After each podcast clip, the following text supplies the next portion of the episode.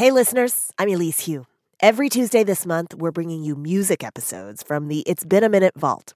You're about to hear a conversation from last year between former host Sam Sanders and singer Yebba. A heads up before we get started today's episode addresses suicide, grief, and a frank discussion of mental health.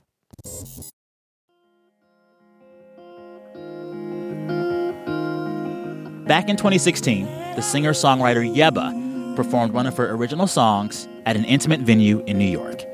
The song is called My Mind. At a quarter till three, you closed the door and lay down next to me. It was just Yebba and an acoustic guitar And that voice. heard say her name in your sleep. A video of this performance hit YouTube soon after, and it quickly went viral.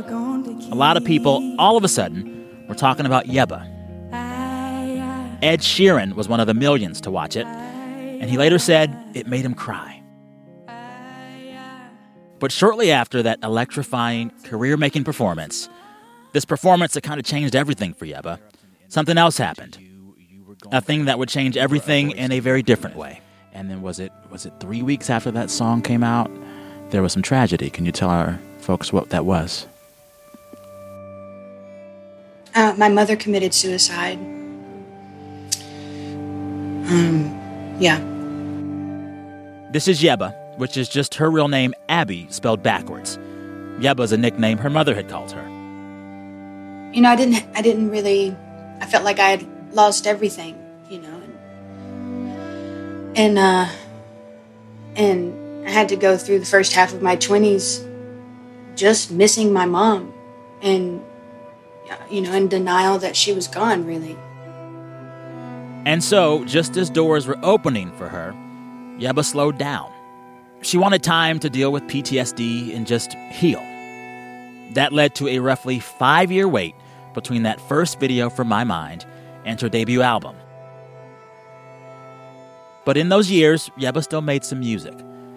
She collaborated with big name artists like Sam Smith and sung backup for Chance the Rapper on SNL.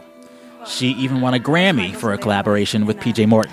I want to dedicate this to my mother. Yes, yes. Thank y'all. But all of that was really part of other people's work. Now, with her debut album, the music is all her own.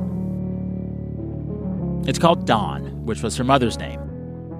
Yebba and I talked about what it was like making her own thing, the experience of growing up in church, and what it feels like to shed old beliefs to make room for new ones. If you had to describe the album thematically in just a few words, what words would you use? I just use grief, a lot of panic. I was frustrated the whole time because I had this idea of, you know, if I ever did make music, which, you know, didn't really give a damn if people heard it, but I just thought, you know, if I ever made music, I would want it to be something that is, you know, laced with hope and like joy and love and things that, you know, all of these things that we love the idea of, but I was very scared the entire time and very just panicked. And hmm. I feel like I installed a lot of panic in these songs. And, you know, that's not something that idealistically, you know, I would want to just give to the world. Nobody needs more panic. You know, we already have that. So I, Yeah. But you know what I felt listening to it? You know, I think that there are some artists and some songs and some albums that purely live in sadness. And people need that for catharsis. They live in the pain, they live in that sorrow for a bit. And then there are some albums and some artists and some songs that are purely about joy and euphoria and ecstatic celebration. And people need that. But what I found with this album, with Dawn, and with a lot of your work, it is about the journey and the movement from pain to joy and back again. And it's accepting that both of those emotions and the panic in between is part of a full life. And it's okay to live in all of that. And so I find that more interesting and more fulfilling. Yebba for me and Dawn for me is not one note. And I could see an artist like yourself after experiencing the personal tragedy that you did and having the voice that you have I could hear a label coming to you or a producer coming to you and saying, "Make a sad album. We could sell that." Oh, they never got the chance to say that to me. You know, when I, I lost my mom, you know, mm. Yeah. when I was in that place of just shock, despair, like desperation, like just wanting to go back home, like, you know, nothing that any stranger person has to say can even penetrate that guard, that mindset. It's not even really a mindset. It's just like a, it was just a symptom of grief. And I, you know, I mean, I'm happy, I'm excited, and I was always eager to learn, you know, from whatever music business people, you know, wisdom they might offer. But at the end of the day, I'm just like, all right, well, I, I got to do this, and I got to do this with the courage that my mom, you know, installed in me before she left, Mm. Mm. and allow myself to be somewhat, you know, of an independent thinker about how I feel about these sort of things, or how it feels, at least, truthful uh, coming out of my mouth. Yeah. You know, if I'm going to have to sing it, if I'm going to have to hand deliver it to you, I got to make sure that It's got to be you. I'm I can carry the weight. mm. Is it a weight? I think so.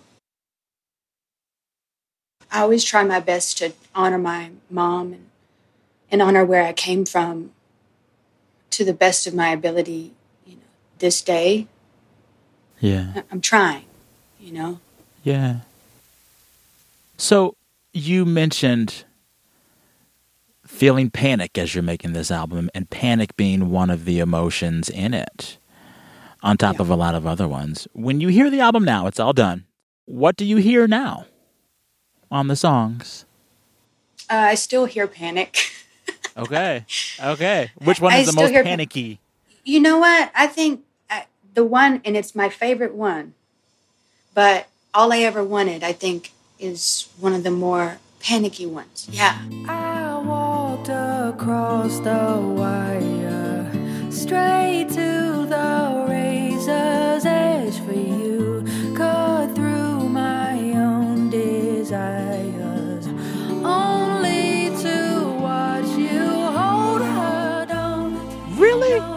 Okay, because that would not be the first descriptive word that I would think of when I think of that song. It's Yeah. it's lush and lovely, and you know, pining for something. But it, I, I didn't panic. Describe that for me more. How it plays into that song.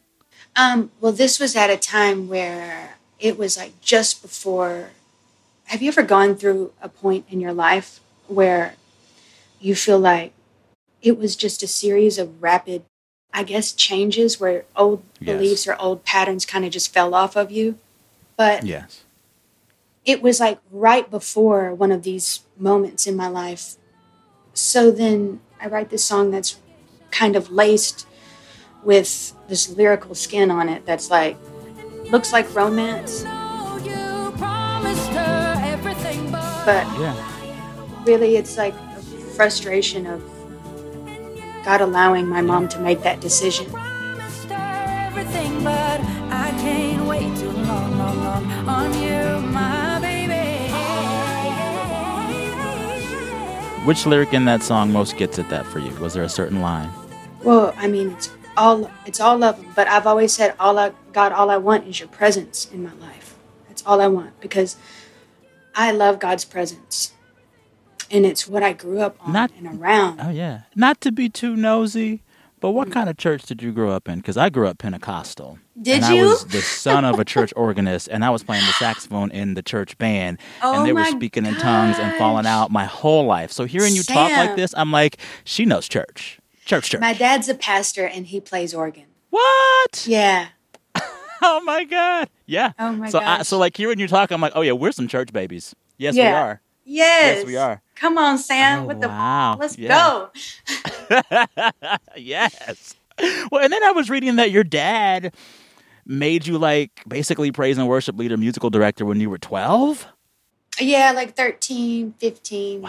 It was a small church and it was a small town, so he didn't really have anybody probably that had enough free time. so I w- I, at 15, I was definitely picking the songs, picking the keys, you know, teaching the arrangements, rearranging things, sometimes rewriting sections. And then, of course, like there's always like 10, 20 minute gap to do free worship. Oh, yeah. And that's where it just like pours out. And Exactly. that's still, you know, it still runs deep. I could tell. I could tell. what kind of stuff were y'all doing back there? Was it like black gospel, white gospel, Hillsong, contemporary? Like we were like, our stuff was like songs you might have heard on Plantation. It was down home. Oh, really? Our stuff was a lot of Hillsong stuff.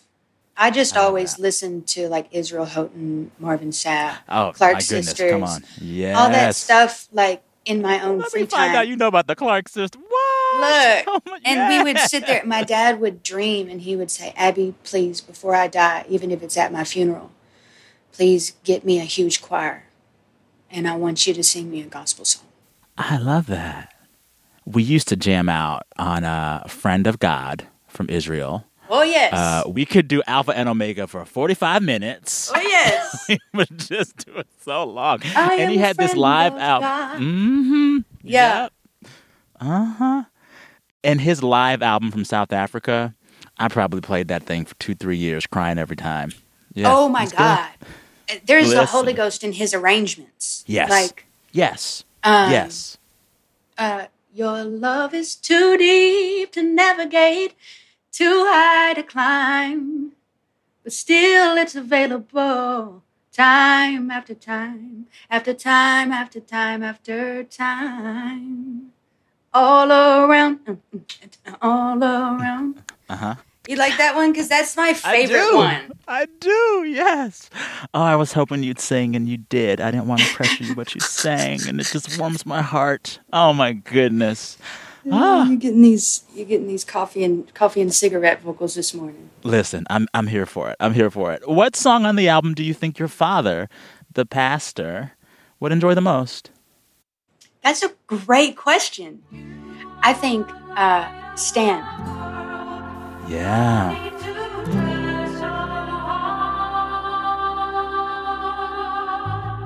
The chorus is definitely something that I think comes from a little bit of my dad. It says, Will you stand? It's just a question. It's not a demand on myself, but it is a question. Will you stand? Will you prosper? Will you lean into the timeless, bending, never ending strength in your heart? Or will you falter? Will you recover after all the love you've lost and lost again? Will you stand? Will you recover after all the love you've lost and lost again? Will you stand, stand, stand, stand? And I always tell him when he comes to one of my shows, if he's there, I'm going to find a way to do, will you, you know, stand? And then I'll stand with arms high and heart abandoned. You know that song? Mm-hmm. Mm-hmm. In awe of the one who gave it all. I'll stand my soul, Lord, to you surrendered all. I am is yours. I'm gonna find a way to work that in when we do it live. I think it'll be fun. Yeah. You know, you gotta have worship. Yeah. You gotta have some talking too. There you go. There you go. My kind of church. Yeah. it's funny you talk about incorporating stuff because correct me if I'm wrong. Doesn't some of the melody of Stand also show up in one of the tracks you did for Mark Ronson's album? It does. That's where it started. Yeah. I want you, but I don't want your Yes. reasons why. Okay, tell me that story because I because like I was listening and I said, "Huh, I've kind of heard a little bit of that before. he said, "Whoop." Yeah. um, yeah, and it's shorter. It's much shorter there. You know, it's called "When You Went Away," and this is when I first started jamming with Mark because you know we just kind of met here in New York and and really I just kind of instantly trusted him and even back when I did backgrounds for Chance the Rapper and I felt like they were my family and same experience with meeting people like Sam Smith and doing a song with him. I always love working with other people or for other people on their records because I get to see, um, especially at that early time before I wanted to step into any kind of, well, I'm going to be my own artist, bull. Like, it was really beautiful to see people bring their own records to completion and being a part of that in a way and seeing the joy and the peace and the satisfaction that they get from saying, All right, we did that. And that was like, okay, so this is how it's supposed to feel when you really love something and you're proud of what you've made. Yeah. I hear you say how you like to collaborate and be a part of other folks' stuff. That sounds very church to me. Because, like, when you're in a band at church, Yes. y'all all have to work together. Oh, the yes. bass guitarist is just as important as the lead singer, is just as important as the organist, is just as important as the drummer. It has to be a partnership and, and- a group effort, a total group project. So just hearing the way that you talk about your features, I hear that. I have to say, my favorite feature of yours, well, actually, I can't say just one, but you on that James Francis track, My Day Will Come. Oh, I'm so glad that's your It is favorite. just magical every time.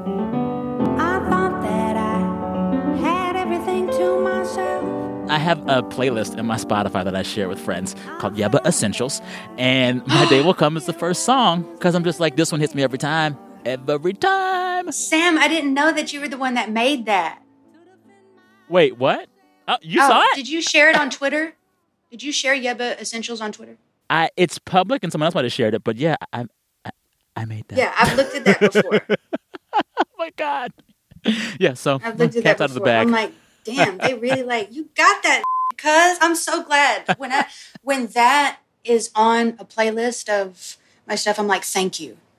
Thank you. Because you hear me, you know. That song was one of my favorite ones that's out that I've written. And of course, I always love writing with James Francis. I mean, together I really feel like we are both unwaveringly ourselves yeah. and it just ends up being truthful every single time and i'm i'm still proud of that song After the break, Yebba breaks down her song October Sky and explains why it took more than a hundred vocal takes to get it right. So, you know, hearing you talk about this, there's so much joy in these collaborations. And I think about making your album. It's different because so much of the album is dealing with the grief of your mother's death.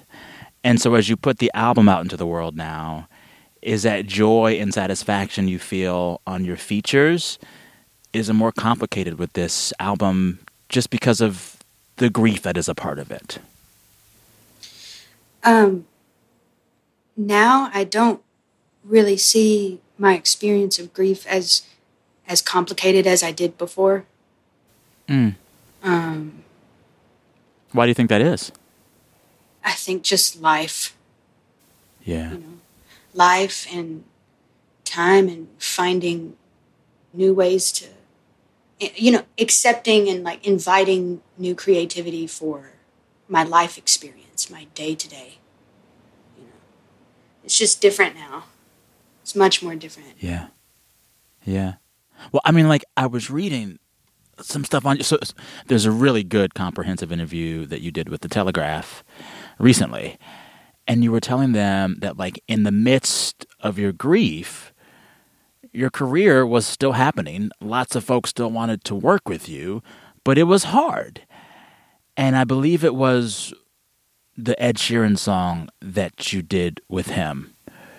Was it, you- said you had to do like a few hundred vocal takes just to get it right because it was hard to sing. It was hard to well sing. that was for the few hundred vocal takes thing i believe was for you know october sky Oh, really? yeah Wow. Which is about your mother. Yes. I recorded the October Sky vocal in New York, in LA, in the UK over the course of like a year, Really? you know? Yeah. Because I said, no, that's not how I want to say it. No, that's not how I want to say it. And you know what? You know, every time I get to the mic, I feel like it's going to come out a different way. You know? Mm.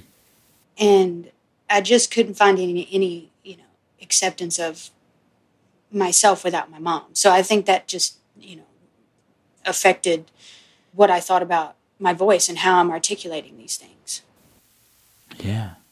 And the song, I want to just take a little time and tell listeners about the lyrics. Um, I didn't realize what it was about until I played it three or four times, but it's about a, I think it's about your childhood and your mom and Yeah. like her having fun with you guys, right? Yeah. Yeah, the lyrics say, She slid down the hall in her socks and yelled, Come outside. Yeah. No, no, no, nothing's wrong. I just happen to have a surprise. No, no, no, nothing's wrong. I just happen to have a surprise. So we fell through the door like the autumn leaves. And I wrestled my brother down to his knees. Just to watch as her rocket shot into the October sky. She would shoot rockets for y'all. That's just Yeah. beautiful. That's really beautiful. Well, my mom loved to be a teacher. She loved teaching. Mm. And every year in October, she'd have us watch, you know, Jake Gyllenhaal in his movie, you know, October Sky. Um, and we'd shoot off bottle rockets. I don't know, that's something that just flashed in my head one day. And it was actually very early on. And, you know, I was, course, in that state of panic. There's always this like, urge to feel like I have to analyze myself, and then that adds to the panic. But I felt like maybe this is like a moment of acceptance. Maybe I won't be miserable after I write it down.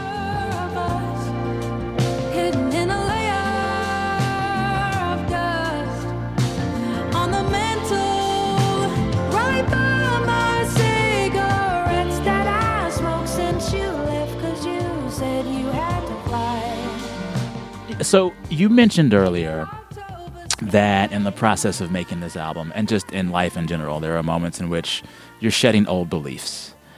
Um, as you put this album out into the world, what old belief shedding do you think it most represents in its entirety?